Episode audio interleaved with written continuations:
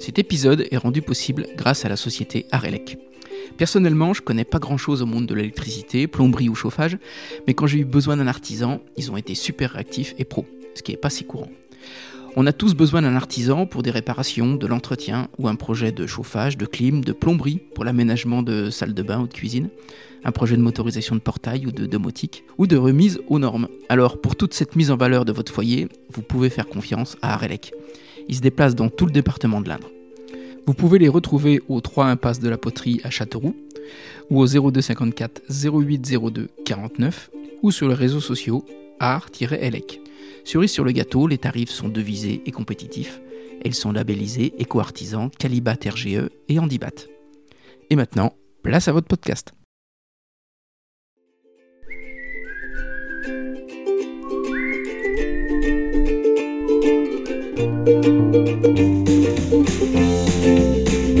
Bonjour à tous, ici Stéphane Bonneau et bienvenue sur Goodberry. Goodberry Podcast, c'est une conversation avec des personnes inspirantes résidant en Berry pour évoquer leur parcours, leur réussite ou leurs difficultés et plus largement l'organisation de leur quotidien. On évoque des anecdotes pour que chacun d'entre nous puisse retenir un conseil, une philosophie, voire une inspiration. Ces invités venant d'horizons multiples comme le business, la culture ou le sport, avec toujours le Berry comme point commun. Cette semaine, je reçois Christian Baudin, directeur de la CETEC. C'est un parcours professionnel très dense que vous allez découvrir, une conversation où le monde de l'entreprise et la sphère privée se côtoient, pour un parcours professionnel comme une succession d'aventures. Carte maritime, études de géologie, plateforme pétrolière et bien sûr le monde des grands chantiers, des carrières, des autoroutes, bref, des travaux publics. C'est un dialogue sur le parcours d'un homme qui revendique son attachement pour ce Berry d'adoption. On a parlé de travaux publics, de management, du monde de l'entreprise bien sûr, mais on a évoqué aussi Katia et Maurice Kraft, le jazz, les crapaudus et l'agence de l'attractivité de l'Indre dont Christian est le président. Je vous embarque donc à la découverte de Christian Baudin, un breton devenu berrichon. Goodberry, c'est parti Bonjour Christian. Bonjour Stéphane. Je suis ravi d'être à la CETEC. Eh ben, bienvenue effectivement sur le site de la martinerie et de l'entreprise. C'est le site emblématique C'est le site emblématique, oui, de la CETEC, puisque c'est ici le siège. On est sur 7 hectares hein, d'installation entre le parc industriel et la partie euh, maintenance de matériel, euh, traitement des matériaux, recyclage, etc. Et puis la partie administrative, bureau d'études, euh, topo, etc. Donc 7 hectares en tout sur la martinerie. Donc voilà. D'accord. On est bien, bien en place. Mhm. Donc le principe du podcast, c'est de retracer euh, le parcours de l'invité. Euh, donc on va commencer par le commencement. Euh, je voulais savoir si tu étais berrichon. Alors je ne suis pas berrichon puisque je suis breton. breton. Je suis né dans la capitale bretonne. Je suis, je suis de Rennes en fait, né à Rennes en 1965 maintenant, ça fait quelques années. Voilà, mon père était travaillait à la SNCF et, et ma mère a élevé quatre garçons. Elle a travaillé un peu dans l'armée et ensuite elle, a élevé ses quatre fils en deux fois, deux générations. D'accord. Voilà. Ok. Mais on était, on vivait, on vivait très simplement à Rennes. J'ai fait toute ma scolarité, en tout cas sur, sur Rennes, jusqu'à l'université, puisque j'ai fait toute une fac de géologie jusqu'à la maîtrise à Rennes. Comment se passe la scolarité? Alors, primaire collège, très bien, jusqu'en troisième. La seconde a été plus difficile. J'avoue, j'avoue humblement que j'ai failli même arrêter la seconde. À la seconde, j'ai failli arrêter, bon, mais, mais bah parce que je ras-le-bol, j'y arrivais plus quoi. Je, ah ouais j'y arrivais plus. Alors que jusqu'en troisième, ça s'était très bien passé. J'étais plutôt bon élève quoi. Bah, les maths qui me bloquaient un peu, bizarrement. Et puis, euh, ouais, ça fonctionnait pas, je sais pas. Et bon, mes parents m'ont dit de m'accrocher, ce que j'ai fait. Mmh. Et euh, j'ai refait. Bon, j'étais en seconde C à l'époque, donc euh, je suis juste passé en première D parce que c'était voilà, premier, première C, c'était pas possible avec les bon les maths et la physique, c'était. Je trouvais que c'était abstrait et que c'était un peu compliqué pour moi. Donc je suis allé plus sur les sciences. Et c'est là que j'ai découvert un peu les sciences de la Terre, quoi, un peu plus. Donc ça, c'était plus concret. Donc ça me plaisait mieux. Du coup, j'ai raccroché le wagon. Et je suis allé euh, bah, jusqu'au bac euh, après, sans souci particulier. D'accord. Et après, tu choisis la géologie? Après, je fais une erreur parce que à l'époque, on était enfin, beaucoup orienté vers l'informatique. C'était quand même les années 80. Le bac, c'était en 83. C'était le, développement vraiment de l'informatique. Et j'ai voulu faire par la fac euh, de l'informatique. Et là, il fallait à nouveau passer par maths physique. Et là, du coup, je me suis arrêté. Et puis j'ai rattaqué effectivement l'année suivante, là, avec plus les sciences, sciences de la Terre. Donc là, Mm. euh, ce qu'on appelait le DUG B à l'époque. Ouais. J'avais commencé le DUG A pour faire de l'informatique, je suis passé en DUG B. Et là, euh, là bah, après, je suis parti dans un cursus euh, normal. Bah, à l'époque, c'était DUG, euh, donc en deux ans, une licence. Ensuite, j'ai fait mon service militaire. Je reçois une convocation et on me dit direction Lorient. Bon, moi qui étais breton, je me dis ça va. Sauf qu'on me dit fusilier marin. Fusilier marin, c'est. Alors, c'est pas commando, mais pas loin. C'est euh, les gars qui, ga- qui gardent des antennes, des sites stratégiques, des machins. Enfin, donc, très peu pour moi. Je rencontre un, copain qui était. euh, lui qui était en fac de psycho, donc qui faisait son, son service auprès du médecin, machin. Je lui dis bah, écoute, il faut que tu me réformes parce que moi, je veux pas rester là. Bon, bref, euh, passe les détails.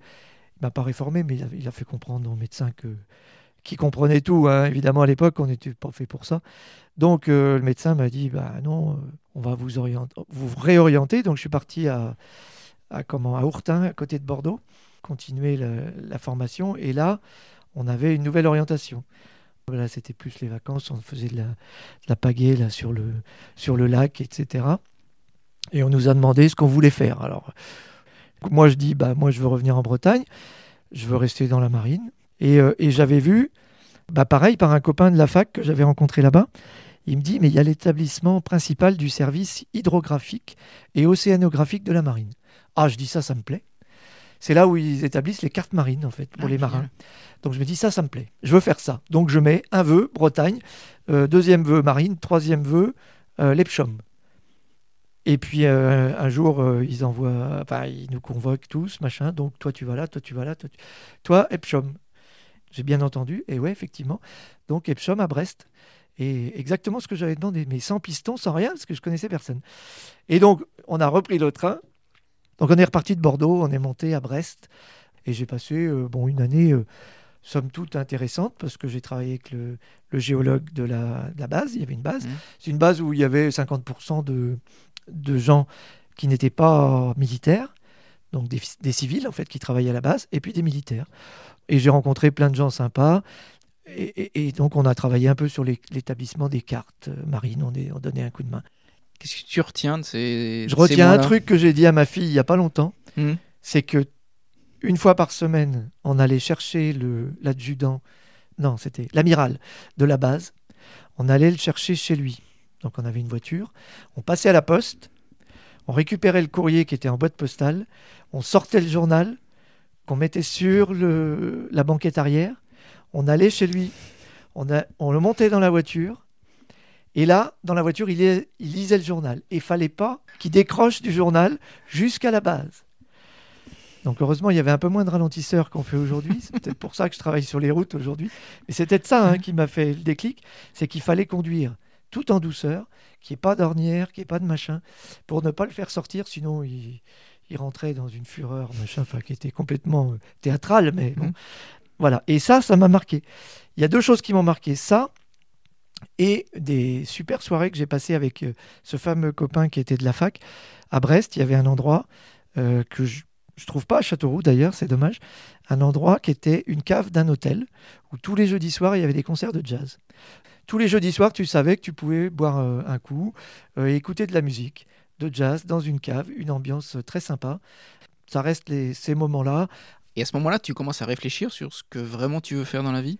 Bah ouais, j'aurais voulu être en fait vulcanologue à cette époque-là. Je voulais travailler sur les volcans. J'avais vu des films de, euh, comment, de Maurice Kraft et, Katia, qui sont morts d'ailleurs dans une explosion, euh, de, des, nuées ardentes, là, ce qu'on appelle euh, les nuées ardentes avec les, de gaz qui les a, qui les a, qui les a tués. Parce qu'ils allaient toujours sur des volcans plutôt dangereux, quoi, pas des volcans faciles. Donc j'aurais voulu faire ça. Qu'est-ce qui te fascinait? Il y avait le côté voyage, hein, ça, de toute façon, je ne coupais pas. Il y avait le côté euh, découverte, voyage, et, et- finalement, cet aspect quand même euh, donc géologie, c'est-à-dire l'étude, malgré tout, des roches, euh, des phénomènes physiques liés au, au volcan, etc. Et vraiment, ça, me- ça plaisait. Mais après, je me suis pas donné...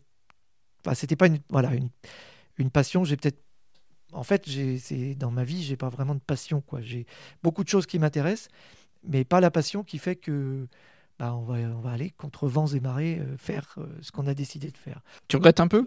Ouais, par moment, parce que je pense que cette vie, alors pas d'aventurier, mais de, d'explorateur un peu, ça m'aurait plu. Alors je l'ai fait un petit peu dans d'une autre manière, mais, mais voilà, j'avais, j'avais ça.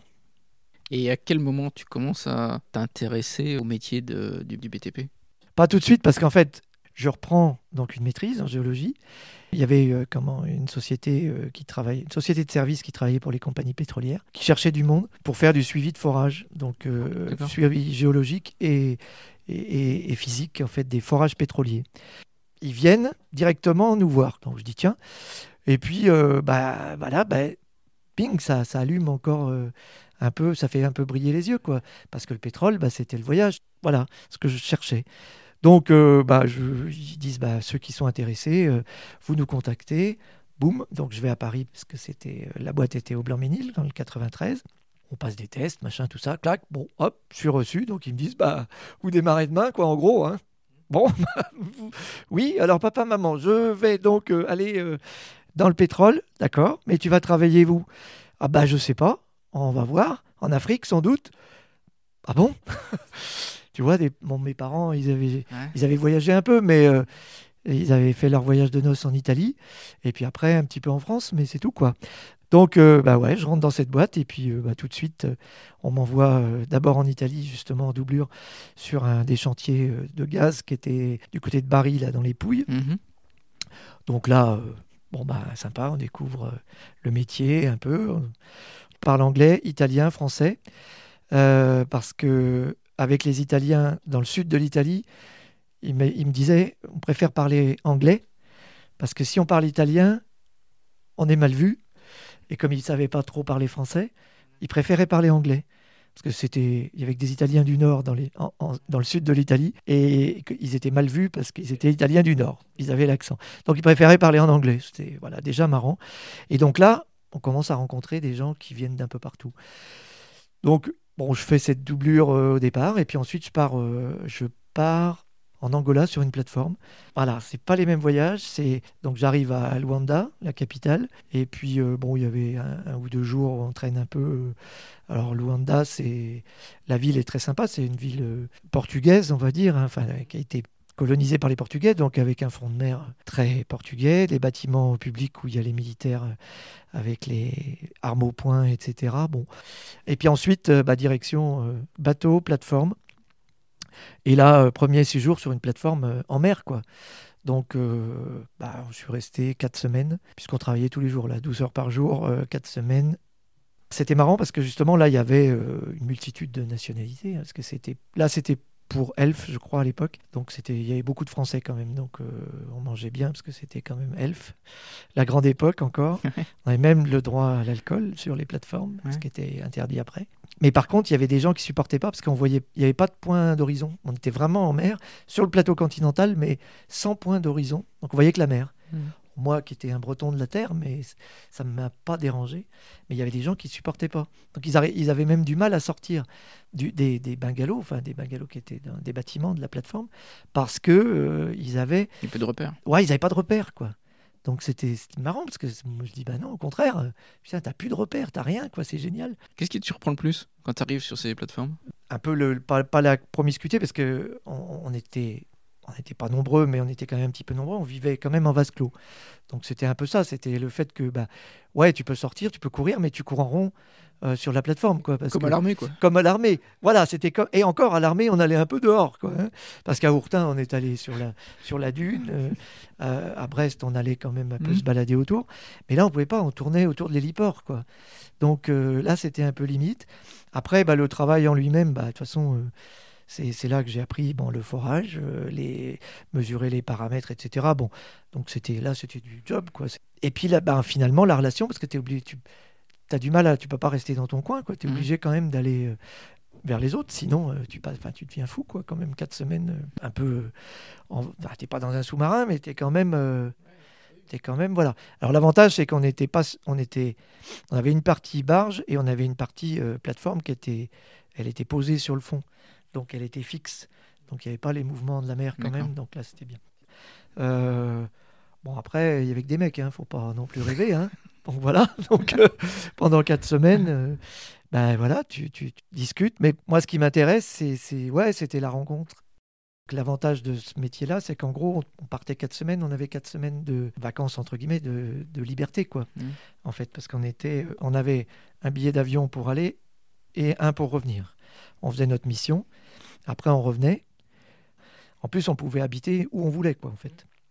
Donc, après l'Angola, je suis allé au Cameroun. Donc là, euh, même truc, euh, Yaoundé. euh, là, l'orage la nuit, bon, 3 heures du matin. T'essayes de dormir, ça frappe à la porte. Bon, c'est l'amour qui passe. Bon, bah ouais, bah non, elle passera. Bon, l'Afrique, hein, c'était à l'époque, c'était quand même. on restait des, des colons malgré tout. Et donc, non, bon, enfin, ça c'était l'anecdote. Mais après, pareil, là, c'était plateforme aussi. Donc, euh, bah, même, euh, même ambiance. Donc, euh, de ce côté-là, à l'époque, pas de téléphone portable ni rien. hein. Oui. Donc, les contacts, Oui, radio, donc on faisait des vacations de temps en temps. Bon, moi j'avais pas de copine, j'avais rien, donc c'était mes parents de temps en temps quand même que je tenais au courant. Parce que... Mhm. Mais en gros, bah, ils savaient où j'étais, mais sans plus, quoi. Ils savaient que j'étais au Cameroun, par Mhm. exemple, ou machin. Mais c'est un peu une vie quand même d'aventurier, un peu. Un peu, c'est, mais c'est un peu ce que je cherchais, quoi. D'aventurier, de liberté, et que j'ai trouvé, alors encore plus après, parce qu'après j'ai fait les pays euh, d'Afrique du Nord, donc Tunisie, Lib- euh, Algérie et Libye. Et là, à chaque fois, j'étais à terre. Donc là, on était sur des plateformes à terre. Donc, euh, et en fait, comme j'avais bah, la mission, j'avais la mission. Une fois que j'avais la relève, je pouvais faire ce que je voulais. Donc j'avais mon billet d'avion qui était open. Donc c'est moi qui décidais de la date de retour. Et euh, donc, euh, par exemple, l'Algérie, bah, j'ai- parti en stop de. On était à comment Ça y est, à Saoud. Et je suis descendu euh, jusqu'à dans le sud de l'Algérie, euh, Tamanrasset, voilà, jusqu'à Tamanrasset en stop à l'époque. Donc euh, la seule route qui descend. Je l'ai fait pour plusieurs raisons. C'est que en fait, le, fait de rester donc quatre semaines déjà sur le site, tu rencontres des gens locaux parce que tu avais quand même des là en Algérie par exemple, tu avais des Algériens, mais il y avait 35 nationalités. hein. Donc tu rencontres des gens de partout qui sont là, bon, pour la même raison que toi, pour le boulot, mais pas que, parce qu'ils ont aussi cette notion de- d'aventure, de, machin, de, voyage et tout. Et euh, le fait quand même de discuter bah, avec des Algériens, etc., t'es pas comme quand tu pars de, tu décides aujourd'hui, tu es à Châteauroux, tu dis tiens, je vais aller à Tamanrasset, par exemple. T'es pas dans la, tu vois, dans l'esprit, machin. Là, tu as déjà passé trois semaines, tu as discuté, tu as pesé un peu le pour et le contre, ils t'ont dit, bon voilà, c'est dangereux, mais pas que. À l'époque, ça l'était un peu moins, peut-être. Alors, pas qu'aujourd'hui, mais après, il y a eu les années, euh, les dix années noires euh, en Algérie, donc ça a été plus compliqué. Mais à cette époque-là, euh, voilà, je suis parti avec mon petit sac, euh, je fais du stop. En deux jours, je suis arrivé à Tamanrasset. J'ai rencontré des Hollandais qui faisaient un tour du monde. Ils, avaient, ils venaient de se marier, donc ils partaient euh, faire, ils avaient tout lâché et ils partaient faire un tour du monde. Donc on a fait un bout de route ensemble. On a loué des chameaux, on est allé au plateau de la Sécrème. On a, pendant une semaine, on a fait de la randonnée, euh, dormi dans l'oued et tout ça. Qu'est-ce que tu apprends de ces escapades-là? Premièrement, à se débrouiller, à être euh, autonome, ça c'est sûr. Et puis, euh, encore une fois, c'est à, à connaître les gens, quoi. Tu rencontres des gens de toutes conditions, de toute nationalité. euh, Il y a des bergers qui viennent travailler dans le pétrole, tu as des, des, bah, des pétroliers qui travaillent chez Schlumberger, des ingénieurs, des machins. Enfin, tu as vraiment toutes sortes de gens. Donc, tu apprends à t'ouvrir aux gens et tu apprends à t'ouvrir sur le monde, quoi. C'est-à-dire que ton petit monde, euh, bah, il est vachement plus vaste que, que ça. Et tu t'aperçois qu'il n'y a pas de barrière. Et cette mixité, ça t'a servi après, plus tard? Ah bah plus tard, oui, parce que Aujourd'hui encore? aujourd'hui encore, dans, mon- dans le fait de, de s'adapter. Après, j'ai toujours eu une vie de nomade, puisque j'ai fait 4-5 ans de, de travaux euh, pétroliers comme ça, où je me suis pas mal baladé. euh, j'ai, voilà, découvert quand même pas mal de coins, alors surtout Afrique, etc. C'est que je côtoyais aussi beaucoup de gens qui finalement, dans ce milieu-là, gagnaient bien leur vie, qui n'avaient pas forcément des niveaux d'études euh, importants, mais du coup, qui euh, n'arrivaient pas à se réinsérer dans le tissu social français parce que avec leur niveau d'études et leur, leur- même avec leur bagage, ils étaient mécaniciens, ils étaient trouver un boulot en France, bah, c'était euh, travailler au SMIC. Alors que ces mecs- ces mecs-là, ils avaient une maison avec une piscine, avec un truc. La réadaptation, elle n'était pas possible financièrement, mais malgré tout, ils avaient leur famille en France, donc c'était compliqué. Ils voyaient pas leurs enfants, etc. Donc bien souvent, bah, ils étaient, euh, ils sombraient un peu quand même dans l'alcool, hein, parce que pour passer le temps, pour faire oublier, etc. Et moi, je me voyais pas vieillir là-dedans. Je me dis à ce rythme-là. Donc prends ça comme une expérience que j'ai fait, vis au machin, et puis effectivement, le fait de rencontrer ben, celle qui est devenue ma femme, ben, ça m'a aussi euh, dit, bah attends, à un moment, il faut faire un choix, quoi. Donc du coup, là, j'ai refait des études. Ah, tu, Je reprends, parce que, en fait, le problème de retrouver du boulot à l'époque, dans les années 80, donc c'était en 94. 94, c'était pas terrible hein, au niveau du boulot en France. Et euh, mon problème, c'est que j'étais là quatre semaines, mais le temps de faire des contacts, des machins, des entretiens, euh, j'étais reparti. Donc c'est très difficile. Donc je fais le choix de reprendre des études, et c'est là que je trouve un truc à, à l'école des mines de Paris, donc en géologie de l'ingénieur. Donc là, qui me donne un niveau, en fait, bac plus 5, complémentaire à ce que j'avais fait en études, et qui était ouvert aux gens qui avaient euh, une expérience professionnelle. C'était costaud, les mines, mais euh, avec l'expérience professionnelle, la maturité que j'avais, parce que j'avais 4 ans de plus que le bac quand même, et je me suis retrouvé avec des jeunes qui, eux, il y avait, y avait tout. Il y avait des gens qui avaient travaillé, puis des gens qui, étaient issus du cursus, euh, d'un cursus normal, mais quand même fac. C'était pas des gens de l'école des mines qui avaient fait le cursus école des mines avec prépa, ingénieur, etc. C'était ouvert à des gens qui, qui, qui, avait un autre cursus. En fait, il y avait six mois de formation théorique et six mois de stage. Voilà. Donc six mois de stage. Ma femme donc était euh, kiné à l'époque. Elle était, enfin, elle est toujours kiné, mais elle était à l'époque euh, installée cabinet à Rennes, euh, voilà. Donc je me dis bon, direction la Bretagne, quoi, forcément. Je cherche un stage que je trouve chez Jean Lefebvre à l'époque, donc routier, parce que effectivement, cette formation à l'école des mines était plus orientée géotechnique, euh, etc. C'est là que ça m'a orienté vers le BTP. C'est-à-dire que c'était géologie de l'ingénieur, mais euh, orienté quand même géotechnique. Donc finalement, ça me... Parce que je me dis, si je veux travailler en France, géologue, c'est quand même compliqué. Il n'y avait pas énormément de débouchés. J'étais pas... Donc j'ai dit, bon, là, effectivement, peut-être que je vais pouvoir me réorienter vers le, vers le ETP, vers le BTP. Et euh, donc je, je, je trouve un stage chez Jean Lefebvre, donc, qui est aujourd'hui euh, Eurovia, hein, qui, est, qui, était dans le, qui est dans le groupe Vinci aujourd'hui, mais à l'époque c'était Jean Lefebvre, entreprise indépendante, sur le réaménagement de carrière, etc. Donc ça restait un peu de cailloux, un peu de géologie, mais c'était le monde du TP. Donc le stage se passe bien, euh, jusqu'à ce que je croise un copain qui euh, travaillait dans une autre entreprise de travaux publics qui était Razel à l'époque, un grand terrassier français je viens d'embaucher une de tes collègues d'études, donc une jeune, qui venait de faire le même cursus que moi, euh, sur un chantier euh, du côté de d'Angers ou je sais pas quoi.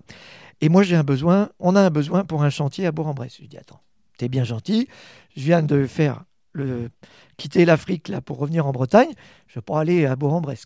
Bon, il me dit, ok, mais réfléchis, réfléchis. Bon, il me laisse un peu de temps, il me rappelle deux, trois fois, machin. Il me dit Ouais, ce serait bien quand même que tu rencontres le directeur de travaux.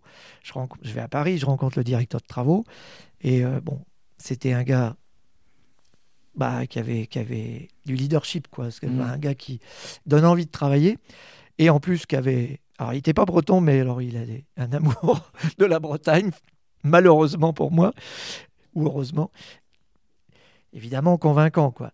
Bon, je rentre je rentre, je dis à ma femme, bon voilà, euh, qu'est-ce que je fais machin. Bah, elle dit, euh, écoute, on va réfléchir un peu, on va voir, parle-en. Euh. Donc j'en parle au directeur régional à l'époque de chez Jean Lefebvre, qui était mon, maître de stage. Et puis il me dit, bah, de toute façon, en gros, lui, dans l'idée, c'est que chez Jean Lefebvre, il y avait deux géologues. Il y avait, il y avait un géologue pour le groupe Jean Lefebvre, donc pour l'ensemble de la France. Et donc euh, un gars qui était basé à Paris, qui, allait sur toutes les régions. Et lui, il aurait voulu quelqu'un, en fait, sur sa région, qui était la région Bretagne. Donc moi, ça m'allait bien, sauf qu'il n'avait pas de poste aujourd'hui ouvert. quoi. C'était une vision qu'il avait, et il fallait qu'il arrive à convaincre, fallait tout ça. Donc il me dit, euh, ce qu'on te propose là, euh, de toute façon, en, en, deux ans de chantier, tu vas apprendre déjà beaucoup plus de choses que ce que tu peux apprendre ici. Tu auras un boulot, une expérience et tu pourras faire plus de choses. Donc, moi, je, tu fais ce que tu veux, mais moi, je ne peux pas t'assurer un truc. Donc, tu prends ta décision, mais moi, je ne peux pas aujourd'hui te dire demain, je te, je te, garde pour faire ça. Bon, donc je rentre à la maison, qu'est-ce qu'on fait Bon, ça tombait certainement à une époque, ma femme, euh, bon, euh, tu sais, quand tu es dans un kiné libéral, tu fais beaucoup de social, en fait, parce que les gens qui viennent se soigner, c'est pas des grands blessés, donc par contre, ils ont besoin de parler souvent. Donc en fait, tu prends beaucoup sur toi. Donc elle avait sans doute aussi euh, besoin de Donc ça tombait un moment. Elle me dit, bah, écoute, euh, si ça te dit, euh, on y va. quoi. Mm. Donc je suis parti. J'étais embauché. Bourg- Bourg-en-Bresse. Donc sur un chantier d'autoroute avec l'exploitation d'une carrière. Il y avait 6 millions de tonnes de matériaux à sortir pour les besoins de la carrière, pour les matériaux de chaussée déjà, et pour l'élargissement en fait de euh, l'autoroute qu'on construisait, donc la 39. Et là, je m'occupe de la carrière. En fait, je m'occupe d'une carrière, donc une carrière qui faisait 100 000 tonnes à l'année. Il fallait la transformer en une carrière qui faisait, six- qui faisait 6 millions de tonnes en deux ans. Je me rends pas compte. C'est énorme. C'est énorme. C'est-à-dire c'est des installations qu'il faut monter euh, avec une capacité extraordinaire, des engins qu'il faut machin, un front de taille qui est plus du tout. euh, tu travailles dans un petit coin comme dans un bac à sable, et là euh, tu fais un truc gigantesque. Et t'as de l'appréhension quand t'arrives? De l'appréhension, oui, parce que c'est nouveau pour moi déjà, et puis euh, beaucoup de responsabilités. Mais en même temps, ma chance en fait, c'est qu'au début, au début, je suis pas embauché comme l'ingénieur de la, la carrière. Je suis, je suis embauché comme ingénieur environnemental parce qu'il y avait une forte pression environnementale. On était à côté d'un site classé et on créait une route de toutes pièces parce que la, sortie de la carrière passait dans le village. Enfin, les camions qui sortaient, enfin, c'était, c'était infernal la, la vie dans le, dans le village si on était resté comme ça. Donc il fallait créer une route à côté. Et puis il fallait aussi changer la méthode d'exploitation parce que euh, jusque-là, pour 100 000 tonnes, le, le carrier qui était là, il faisait péter la roche euh, à l'ancienne. Donc tu avais des vibrations dans tous les sens. À l'ancienne, c'est-à-dire que tu mettais une mèche, enfin plusieurs mèches, ça explosait en même temps, mais ça faisait vibrer tout le, tout le village. Quoi. Alors que nous, bah après, il fallait qu'on fasse tomber 20 000 mètres cubes de roche à chaque fois, mais avec ce qu'on appelle un séquentiel. C'est-à-dire que c'est à chaque fois des, des, des mines qui, qui, se, qui se lancent les, avec des microsecondes de retard. Donc c'est tout en résonance, mais c'est enfin pas en résonance justement, c'est tout en succession. Donc en fait, à chaque fois, tu n'as qu'une onde qui se déplace. Tu n'as pas une grosse vibration. Et en fait, à tel point qu'on avait commencé l'exploitation, que les gens disaient, bon, le jour où vous allez commencer, gna gna gna, parce que tu avais toujours les gens qui étaient contre. hein, de, de tout temps, tu as des gens qui sont contre. Sauf qu'on leur a dit, mais vous savez, on a déjà exploité déjà plus de 100 000 mètres cubes. Et vous avez senti quelque chose? Ben non, rien en fait, parce que voilà, les techniques étaient différentes. Donc moi, j'étais plutôt le côté environnemental. Un côté support. Donc quoi. un côté support, plus en contact avec les gens, bon pour euh, discuter, prendre les, les remarques, les coups. Donc ça, je savais faire, j'étais habitué, mais moins dans l'exploitation. Et il y avait un ingénieur travaux qui était là pour ça. Sauf que l'ingénieur travaux, période d'essai, renouvelé, ça marche pas. Et plutôt que d'embaucher quelqu'un, bah, on me dit, bah, écoute, tu es là sur place, bah, tu vas prendre la place. Ok, d'accord. Mais heureusement, j'avais- je m'étais fait copain vraiment avec euh, le chef de chantier qui était là pour... Il n'était pas conducteur de travaux, justement, à l'époque, il était chef de chantier. Alors, pour toi, ça dit rien, mais c'est quand même... On est dans un métier très hiérarchique. Donc, le conducteur de travaux, il a la responsabilité de plusieurs chefs de chantier. Donc, il s'occupait aussi bien de l'autoroute que de la carrière. Mais le chef de chantier, lui, il était désigné à l'exploitation de la carrière. Mhm. Et c'était ce qu'on appelait un Africain chez Razel, c'est-à-dire un gars qui, était, qui avait fait toute sa carrière à l'export en Afrique, qui avait fait des routes, des carrières, des ponts, des barrages, qui avait une expérience extraordinaire. Et euh, lui, il avait fait toute sa carrière là-bas, et là, il était revenu. Et donc, on s'est trouvés tous les deux dans nos manques et nos complémentarités. Et euh, lui, il avait toute la technique, il savait faire le truc. Par contre, toute la paperasse, les machins, ça l'emmerdait. Donc moi, je l'ai aidé sur ce qu'il sa- ce qu'il sa- ce qu'il savait ou ce qu'il voulait pas faire. Lui, il m'a appris tout ce qu'il savait. Et on a fonctionné en binôme. Et ça a été euh, génial. On a sorti les 6 millions de tonnes et on a fait toute l'exploitation de la carrière comme ça. S'il y a un conseil que tu retiens, Le, le premier conseil, c'est le travail. quoi. C'est-à-dire qu'il était là. Bon, il était là à 5 heures du mat. Il était là tous les jours. Il était derrière les gars. Il était à l'écoute. Et il était aussi dans, la relation, parce que je le voyais de temps en temps. Il passait des coups de fil à des gens euh, avec qui il avait travaillé, mais qu'il avait perdu de vue. Mais ce qu'il a fait avec moi après, quand on s'est quitté, parce que on vit des, des vies de chantier, on est resté en contact à tel point que, à la fin, enfin, il a été malade euh, malheureusement assez jeune. Il était euh, reparti un peu sur des missions en Afrique. Il est revenu, euh, il savait pas trop ce qu'il avait. Malheureusement, c'était une leucémie. Et il, habi- il, a- il avait trouvé une nouvelle femme à Bourg-en-Bresse, donc il était resté là-bas. Et quand il a voulu se faire soigner, il avait le choix entre Lyon et Dijon. Il est venu à Dijon parce que moi j'étais à Dijon, ma femme était à l'hôpital, travaillait à l'hôpital de Dijon, et il est venu là. Et on a, on l'a accompagné malheureusement parce qu'on espérait qu'il allait s'en sortir. Il s'en est pas sorti, mais on l'a accompagné. Donc, tu vois, il m'a appris ça aussi, c'est-à-dire c'est, enfin, tu la, relation pas superficielle, quoi, la création ouais, de relations fortes, quoi, chez les gens. C'est-à-dire que tu peux compter sur quelqu'un, il faut voilà, créer cette relation, mais une vraie relation, et puis le travail, quoi, parce qu'il était, il était au boulot tous les jours, et, vraiment cette notion, euh, voilà, et cette notion d'équipe pour emmener les gens derrière, quoi, ça, euh, de, de, leadership, quoi, ce que aussi j'ai essayé d'appliquer au-delà de, la technique, parce qu'arrivé un moment, euh, le mec qui a fait une bonne formation, il a la technique, quoi. Mais dans nos métiers, il faut savoir emmener les gens, donc il faut être dans une relation, mais une relation vraie. Il faut créer une vraie relation. Tu peux engueuler les gens, mais à partir du moment où tu as une vraie relation, c'est quand même plus facile que si tu es juste euh, Salut mon pote, tu tapes dans le dos. Et puis voilà. Donc tout ça, effectivement, j'ai appris beaucoup à ce niveau-là. Tu penses que c'est à ce moment-là que se forge chez toi le, ce caractère de manager? Ah oui. Ouais, ouais, je pense, parce que tu vois, j'arrivais comme un, en gros un ingénieur environnement, c'est-à-dire, comme tu dis, fonction support, un peu truc. En plus, à l'époque, euh, tu vois, en 80, c'était 95. À l'époque, euh, voilà, déjà aujourd'hui, euh, quand c'est compliqué, mais à l'époque, on disait, attends, sur l'autoroute, on faisait, on, a fabriqué des crapauducs, c'est-à-dire parce qu'on était dans la Bresse, donc il fallait faire passer les crapauds sous l'autoroute. Tu vois, donc il fallait faire des passages créer des passages pour que les crapauds puissent passer et se fassent pas écraser. Au-dessus? Non, on les faisait en dessous. Ah, c'est en dessous en dessous. Enfin, t'imagines. Et puis après, des passages à faune au-dessus. C'était les premiers passages à faune. Aujourd'hui, on en voit sur l'autoroute. C'est-à-dire des ponts uniquement faits pour les, le gibier, pour les, les trucs. Donc, enfin, pour des gens qui travaillaient euh, dans les TP à l'époque, c'était, tu vois, c'était un peu loufoque. Donc toi, tu étais là, tu étais considéré comme... Euh, mais le fait, effectivement, que du coup, je passe avec la, casquette de la carrière, avec lui, et qui voit... Tous les gens ont vu cette équipe qui s'était formée, ce binôme effectivement, moi, ça m'a donné une autre vision aussi du métier, ce côté euh, effectivement de management et de leader, et aussi bah, ce, ce, côté technique que j'avais pas. Quoi. Donc euh, tout ça, ça a complété, ça m'a tourné vraiment vers les... Là, beaucoup plus vers les travaux publics. Quoi. Et maintenant que tu es directeur de la CETEC, quel est le rôle à ton avis du manager? Eh ben, en fait, c'est le rôle, c'est exactement celui que j'ai trouvé ici là, j'ai vraiment senti l'utilité du métier, c'est-à-dire que je suis arrivé à une époque où il y avait eu un défaut de leader, c'est-à-dire qu'il y avait eu, euh, on est dans une entreprise là, euh, familiale, hein, c'était 50 mmh. ans, mmh. il y avait eu un directeur emblématique pendant des années, jusqu'en 2011, donc directeur euh, emblématique, André Méry, que d'ailleurs, quand je suis arrivé, tout le monde me parlait, ah, j'ai connu André Méry, machin, c'était le directeur. Et c'est-à-dire que bah, la boutique, elle tournait parce que il y avait un chef, quoi.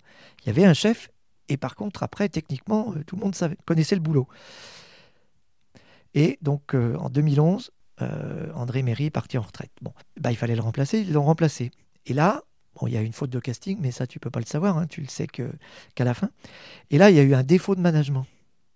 Donc, avec un gars qui était plus souvent rendu au complexe que, sur les chantiers. Hein. C'est là que j'ai appris qu'il avait, que le complexe existait. Bon, bref, donc 2011-2012, jusqu'à ce que j'arrive, début 2013, euh, la CETEC flottait. Mais flottait vraiment, c'est-à-dire qu'à tel point que les clients, euh, ils se demandaient ce que ça allait devenir. Alors que c'était les mêmes gens qui travaillaient. Il n'y avait pas le départ, il y avait donc toujours le savoir-faire, toujours le machin. Mais ça flottait, mais ça, partait un peu dans tous les sens. Moi, je suis arrivé là, je connaissais ni le, ni le coin, ni euh, machin. Ni Donc j'ai appris à connaître les gens. Puis moi, j'étais dans une phase où, en fait, je m'étais lancé dans une petite expérience euh, perso qui avait commencé en 2008, juste au moment de la crise. Donc euh, j'avais un peu galéré pendant quelques années. Mais dans le TP aussi? Alors c'était plus le bâtiment, là du coup, rénovation de patrimoine. D'accord. J'avais voulu euh, me lancer un peu tout seul. Bon, dans un métier qui n'était pas le mien au départ, et voilà, donc, et dans une époque qui était compliquée, 2008. Donc ça, tu as laissé tomber Donc j'ai laissé tomber. Et Vincent Martin, que je connaissais, me dit écoute, j'ai un poste pour toi, mais c'est à Châteauroux. Ok, alors j'ai fait ce que j'ai souvent raconté. J'ai dit, mais Châteauroux, c'est où hein, Comme... Voilà. Donc, pareil, je, là, je suis rentré à la maison. On habitait à Dijon. Hein. Je rentre à la maison. Je dis, bah, j'ai un poste. Ah, c'est bien. Euh, directeur régional. Ah, c'est bien. Mais c'est à Dijon. Bah, non, c'est Châteauroux. Bon, Châteauroux, c'est où? On regarde sur la carte. Bon. Et puis, bah, là, pareil. Euh, de toute façon, j'avais une femme, deux enfants jeune quand même, deux filles qui étaient assez jeunes à l'époque. Je me dis, ben, il faut bosser, on y va. C'est ce que j'ai appris aussi du, voilà, de mon chef euh, de chantier de l'époque, Gérard Lazzarotto. C'est ça, c'est que tu te poses pas de questions. Ah oui, un truc qu'il m'a dit aussi, quand tu pars, t'emmènes ta femme. Sinon, c'est la cata. Parce que lui, il est parti tout seul.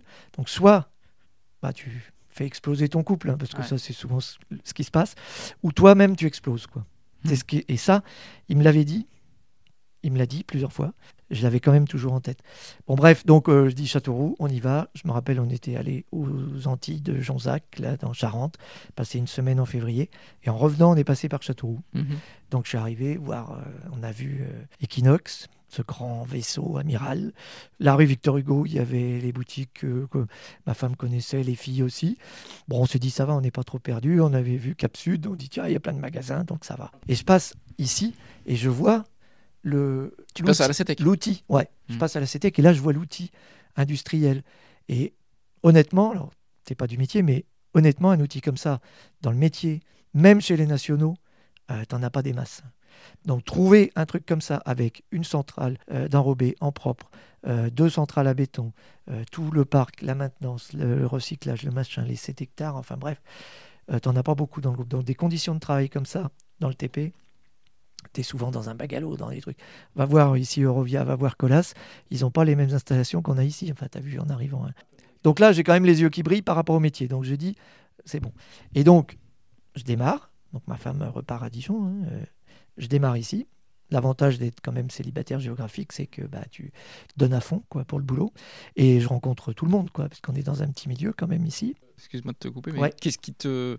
Qu'est-ce qui t'étonne quand tu arrives C'est l'accueil, parce que on m'a on m'a accueilli comme le Messie. Ouais, non, comme le Messie non, mais comme ils avaient je te dis, il y avait un manque de leadership.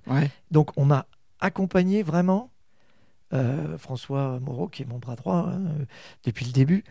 Tout de suite, ils m'ont pas vu comme euh, encore un mec qui arrive, etc. Non, ils avaient besoin d'un chef. Première chose qu'on m'a dit, c'est là-bas, c'est la voiture. Le, le, chef, il se garait toujours là-bas. Donc tu te gareras là parce que, voilà, c'est comme ça, le chef il est là. Donc quand la voiture est là-bas, c'est que le chef est là. tu vois, c'est des détails. Et on m'a tout montré, tout accompagné, machin. Et donc très vite, voilà, j'ai senti qu'ils avaient besoin. Et mon seul rôle, en fait, ça a été de les accompagner. Parce que techniquement, j'avais rien à leur apprendre. C'était les mêmes que, que deux ans avant, quoi, si tu veux. Euh, les équipes d'enrobés dans le groupe, elles étaient, elles sont toujours d'ailleurs reconnues. Euh, voilà, il y a un savoir-faire, il y a tout ça. J'avais rien à leur apprendre. Simplement, il fallait que je recrée je rassure.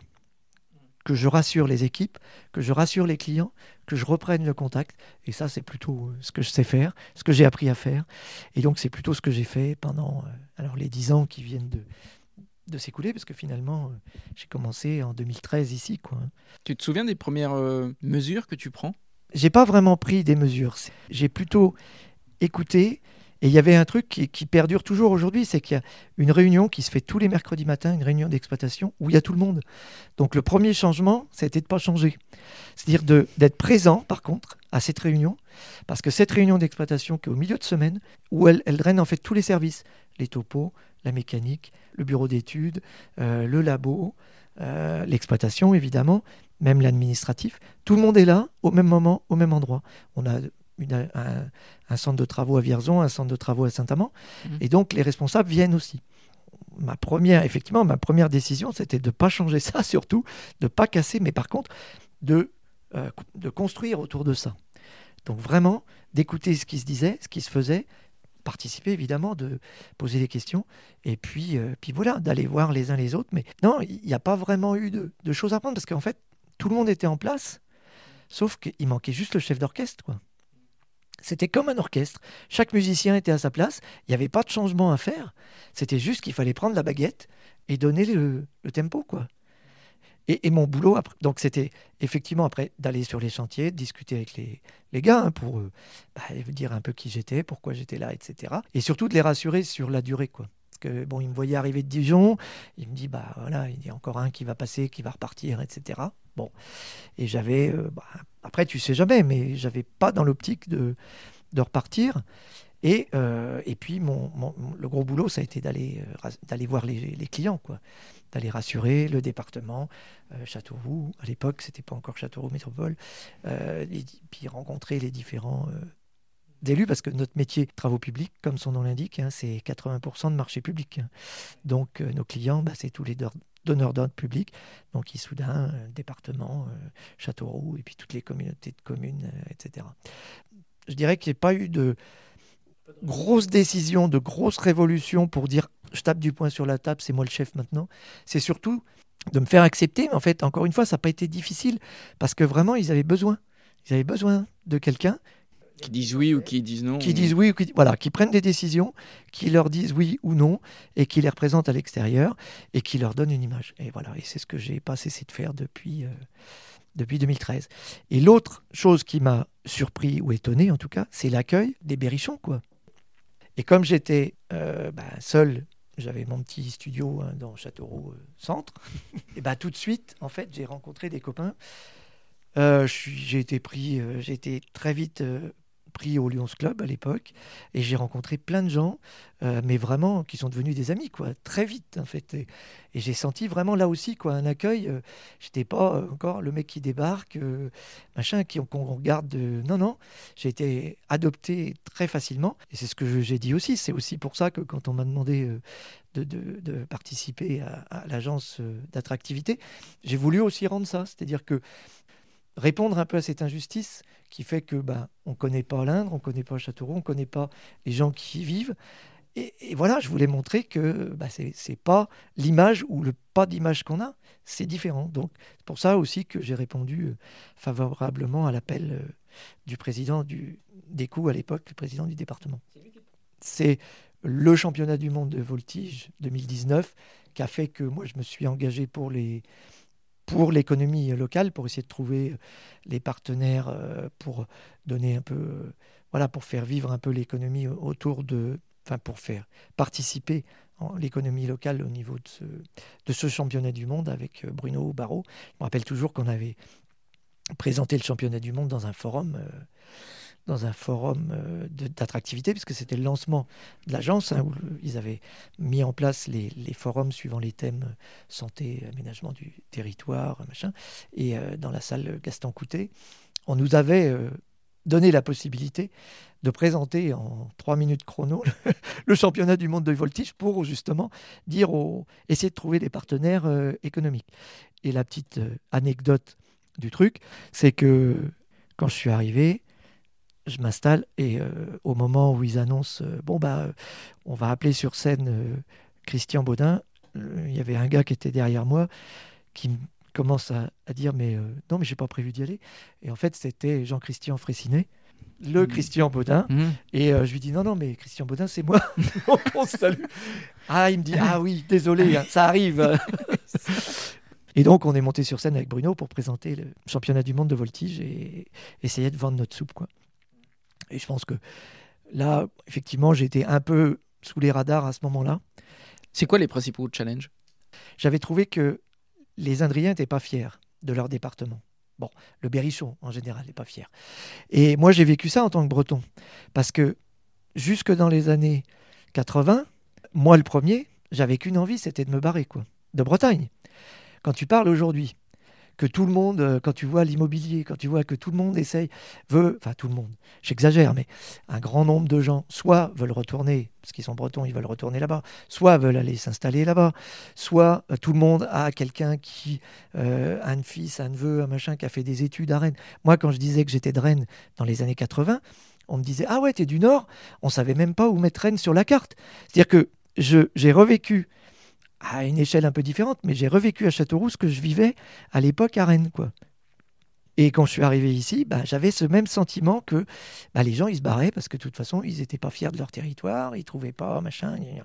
Plein de trucs que nous, on trouve, on trouve super. Bon, il n'y a pas que la maison de Georges Sand, mais aller se balader dans la vallée de la Creuse, euh, euh, faire euh, des balades en Brenne, etc. Enfin, pouvoir, même à Châteauroux, moi j'habitais près de la rue Grande, hein, rue Tabot-Bois-la-Reine, j'avais mis Bon, pour l'anecdote encore, trois semaines à comprendre qu'on pouvait descendre à Belle-Île, tu vois, parce que la fille de l'agence, elle c'était tellement facile pour elle, elle me dit, bah vous descendez, et puis vous êtes à Belle-Île. Belle-Île, pour moi, c'est Belle-Île en mer. Hein. Donc j'ai mis du temps. Mais après, quand j'ai trouvé ça, le soir, je rentrais là à l'été, je posais mes affaires, je prenais mes baskets, j'allais courir autour du lac en descendant euh, à pied, quoi. Et après, tu avais toute la coulée verte.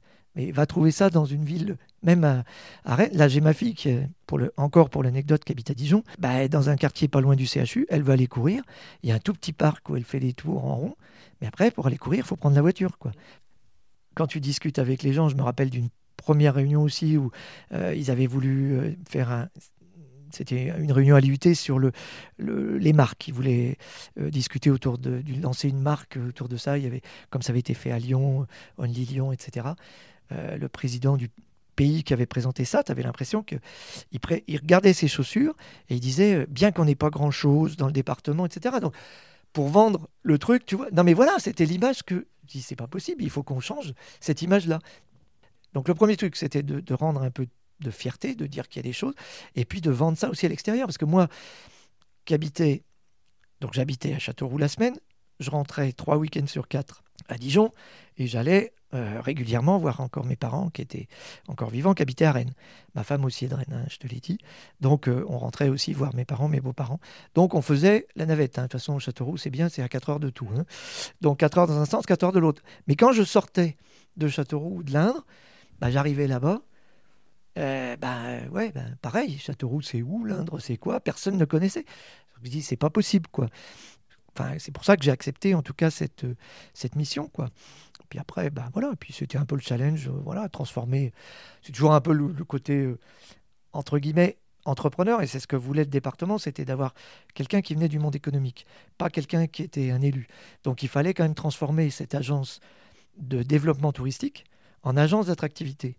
Ça paraît simple hein, sur le papier, mais c'est pas simple. C'est-à-dire que sortir des gens qui ne travaillaient que pour le tourisme et qui travaillaient que pour le département, c'est pas péjoratif, hein, mais euh, dans un milieu un petit peu particulier, et transformer ça en créant des nouvelles missions, en faisant rentrer des gens différents sur des missions économiques, des missions de santé, et ajuster avec la mission, baisser la mission touristique, enfin la baisser. Ouais, réduire un peu la voilure pour pouvoir étoffer les deux autres missions.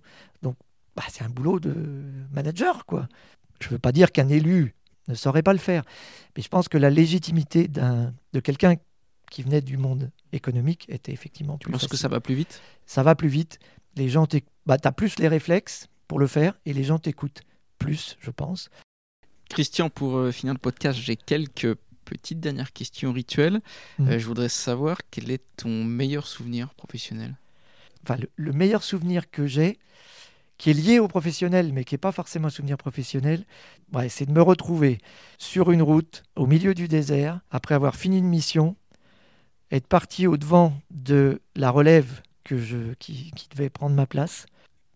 Il fait super beau évidemment, mais j'étais là sans savoir s'il allait vraiment arriver. La voiture arrive, donc là c'est le, le, ça y est, as la, pression qui tombe, le truc. Tu vas être libre, et moi je pars. Et on passe l'après-midi un peu dans le, dans le, désert. Le soir, on est là sous les étoiles à boire un thé avec euh, les gens des gens du, coin, du désert. On boit le thé sous les étoiles et tout. Et là, avec cet esprit libéré que je n'ai jamais retrouvé. Tu vois, c'est pas le même esprit que le vendredi soir quand tu as fini ta semaine. C'est le fait d'avoir quatre semaines derrière toi, libéré parce que tu as une relève. Donc de toute façon, c'est plus toi. Et toi, si ça se trouve, dans quatre semaines, tu vas partir ailleurs. C'est, tu vas pas forcément revenir au même endroit. tu te vides complètement la tête. Et là, tu te dis, je vais profiter du temps libre vraiment. Et là, tu es sous, le, sous les étoiles, tu bois ton thé à la menthe, là, et là, c'est le bonheur. Après, effectivement, euh, quand même, l'exploitation de la carrière, là, c'était quand même au, niveau au niveau professionnel, c'était quand même. Euh, hmm. Tu es retourné depuis à la carrière? Ouais, ouais, je suis repassé parce que donc il y avait toute la remise en état. J'y suis allé. On s'est baladé à peu près après à côté sur le Mont Mion, etc. Ça reste un grand souvenir parce que c'était ma première expérience de grands travaux, ce qu'on appelle grands travaux dans les travaux publics. C'est-à-dire que tu avais 300 personnes sur le chantier qui viennent de France entière, quoi. Parce que c'était la fin vraiment de, la grande période des, travaux, des grands travaux en travaux publics. Aujourd'hui, ça l'est, mais il y avait encore beaucoup de chantiers d'autoroutes, de, de, de TGV, c'était le début des, chantiers de TGV, etc. Donc il y avait une grosse activité. Et ces chantiers où on, mais on, on remuait des tas de terre avec des scraps et tout ça pendant des millions de mètres cubes. C'est-à-dire que tu pars de rien, tu sais qu'il y a 30 km, là on faisait 30 km d'autoroute, tu arrives, tu as un, pauvre chemin, tu as commencé, tu commences à déboiser un pauvre chemin, et deux ans après, quand tu pars, tu as une autoroute hmm. de deux voies future euh, qui pourrait être transformée aujourd'hui en deux fois trois voies même, parce qu'elle est prête pour deux fois trois voies, la 39. Tu as exploité, bon la carrière c'était pour donner des matériaux, mais tu as remis en état. Et euh, enfin, c'est assez extraordinaire. Aujourd'hui, quand je la prends, l'autoroute. Tu l'as dit à tes filles, c'est moi qui. Ouais, je l'ai dit aussi. Bon, alors, elles, elles sont moins sensibles à ça parce que, bon, elles sont plutôt dans le monde de la santé de leur mère. Donc, c'est autre chose. Mais si tu me dis le meilleur truc professionnel, ça reste quand même ces deux ans de chantier où, euh, où on a vécu en plus. Euh, en groupe, tu vois, mais 300 personnes, je te dis, donc avec des familles, des, des gens qui arrivaient en caravane avec les enfants. Donc, tu vois, des nomades, des enfants qui mettaient à l'école pendant deux ans et qui repartaient après euh, dans une autre truc. Tu vois, cette, cette famille, euh, ouais, cette famille du TP. Et ça, c'était impressionnant, quoi. Est-ce que tu as eu des ou un échec? J'ai eu plusieurs échecs. Alors, j'ai une part, parce qu'effectivement, c'est dans cette euh, expérience professionnelle où je me suis lancé. Je me suis lancé, donc je me suis retrouvé seul patron dans une petite structure, alors que ouais, c'était une entreprise de maçonnerie, rénovation de patrimoine, alors que je travaille pas de mes mains. Et en plus, c'était pas forcément le milieu que je connaissais, puisque je le répète toujours aujourd'hui, dans BTP, il y a B et il y a TP. Il y a vraiment le bâtiment, que ce soit du neuf ou de la rénovation, et le TP, qui est le travaux public, qui est tout à fait un autre métier. C'est pour ça que je, je me bats avec la Fédération des travaux publics, parce que voilà, pour séparer les deux, parce qu'on ne fait pas le même métier. On a des contraintes, évidemment, on a des choses en commun, mais c'est pas le même métier. Et je m'en suis rendu compte personnellement, parce que je me suis retrouvé dans un métier qui n'était pas le mien. Sauf que j'avais racheté une petite boutique, j'avais machin, donc il a fallu aller quand même essayer de mener ça dans une période. Bon, je ne veux pas me cacher derrière la période, mais 2008, je travaillais en plus, euh, on faisait beaucoup de rénovations pour euh, une banque à l'époque qui était le Crédit Agricole, qui en plus nous finançait et qui nous a un peu laissé tomber, quoi. Mais c'est ce qui construit une carrière. Parce que tu as des échecs. Et puis là, tu vois, ça fait 10 ans. Et euh, bon, bah, je pense qu'on a plutôt réussi, puisqu'on m'a confié maintenant d'autres missions dans le groupe pour reprendre toute la région aujourd'hui, centre, où on a 300 personnes maintenant dans le groupe, dans le, le groupe Roger Martin, région centre. Quoi. Voilà. Dernière question, Christian. Et euh, c'est une question difficile. Quel est ton endroit préféré en Berry Quel est mon endroit préféré? Alors ça peut être euh, une place de village, un cinéma, un bar, ce que tu veux? un endroit où tu te sens bien. ici. Ah, j'aimais beaucoup le sanchichi, mais à l'époque, euh, à la première époque de mon copain euh, Thierry Ginche là, pour la partie bistrot. Alors, euh, je vais faire un peu de pub puisqu'il a rouvert euh, un bar euh, avenue de la Châtre. Après, euh, là où je me sens vraiment bien, c'est honnêtement, c'est dans la vallée de la Creuse, quoi. Là, les chemins, euh, le relief, les chemins, la Creuse en dessous. Partie Indre, hein, je m'en fous. Après, je, passe dans la Creuse, hein. mais rien que dans la partie Indre. Mais c'est vrai que moi, j'habite à Châteauroux. Euh, tu pars le matin, tu te retrouves là-bas, tu reviens le soir, mais tu as, l'impression d'être parti euh, au bout du monde. hein. Rocher des fileuses. Bah, Rocher des Fileuses ou, ou même tout. hein. J'ai fait, j'ai fait tous les chemins, j'ai fait les chemins régionaux, j'ai fait tout un tas de chemins. Et euh, bah, un coin que j'aime beaucoup, mais ça, c'est pas, c'est pas une découverte, c'est Gargilès. Euh, tu reviens, tu as fait une grande balade, tu, tu vas boire une limonade ou un truc, ou une bière même, en terrasse du bistrot, du, de l'hôtel Georges Sand, là, qui a été rouvert il n'y a pas longtemps. Bah là, voilà, tu- le monde peut s'arrêter. euh, T'es bien, quoi. T'es bien. Ben, merci Christian pour ce parcours euh, inspirant s'il en est. Bah écoute, euh, voilà, c'est un peu mon expérience, ma vie. Si tu veux, moi, ma vie est, est- effectivement. Alors, ma femme me dit toujours que mon boulot se mélange, mais c'est normal. Mhm. Enfin, je pense que ma vie c'est mon boulot et mon boulot c'est ma vie. Encore une fois, j'ai pas vraiment de passion euh, euh, comme euh, je sais pas la pêche, le tennis, le machin. J'ai fait beaucoup de ces trucs-là, pas la Le, pêche, le- le le jazz tennis, le sport, le jazz, etc. Mais ça vient en plus de tout ça. Mais mon équilibre, il passe par euh, l'activité professionnelle. Si je suis pas bien dans mon activité professionnelle, je suis pas bien dans ma vie euh, privée. Donc euh, voilà, je peux pas faire autrement. meilleures années sont à venir. Donc les meilleures années sont à venir parce que j'ai quand même un, on a un grand projet de d'un moment de retourner quand même en Bretagne. Euh, même si le, on- le, le Berry a beaucoup d'a- d'atouts et j'ai appris à le, décou- à le découvrir, donc je, je, je resterai un bon moment, mais euh, un moment je retrouverai quand même mes origines. Parce qu'avec l'âge, les racines, euh, elles sont là, elles sont de plus en plus fortes. Mais c'est vrai aussi pour les berrichons. hein. Merci Christian en tout cas. Voilà, À bientôt. Merci Stéphane. Salut. À bientôt, salut.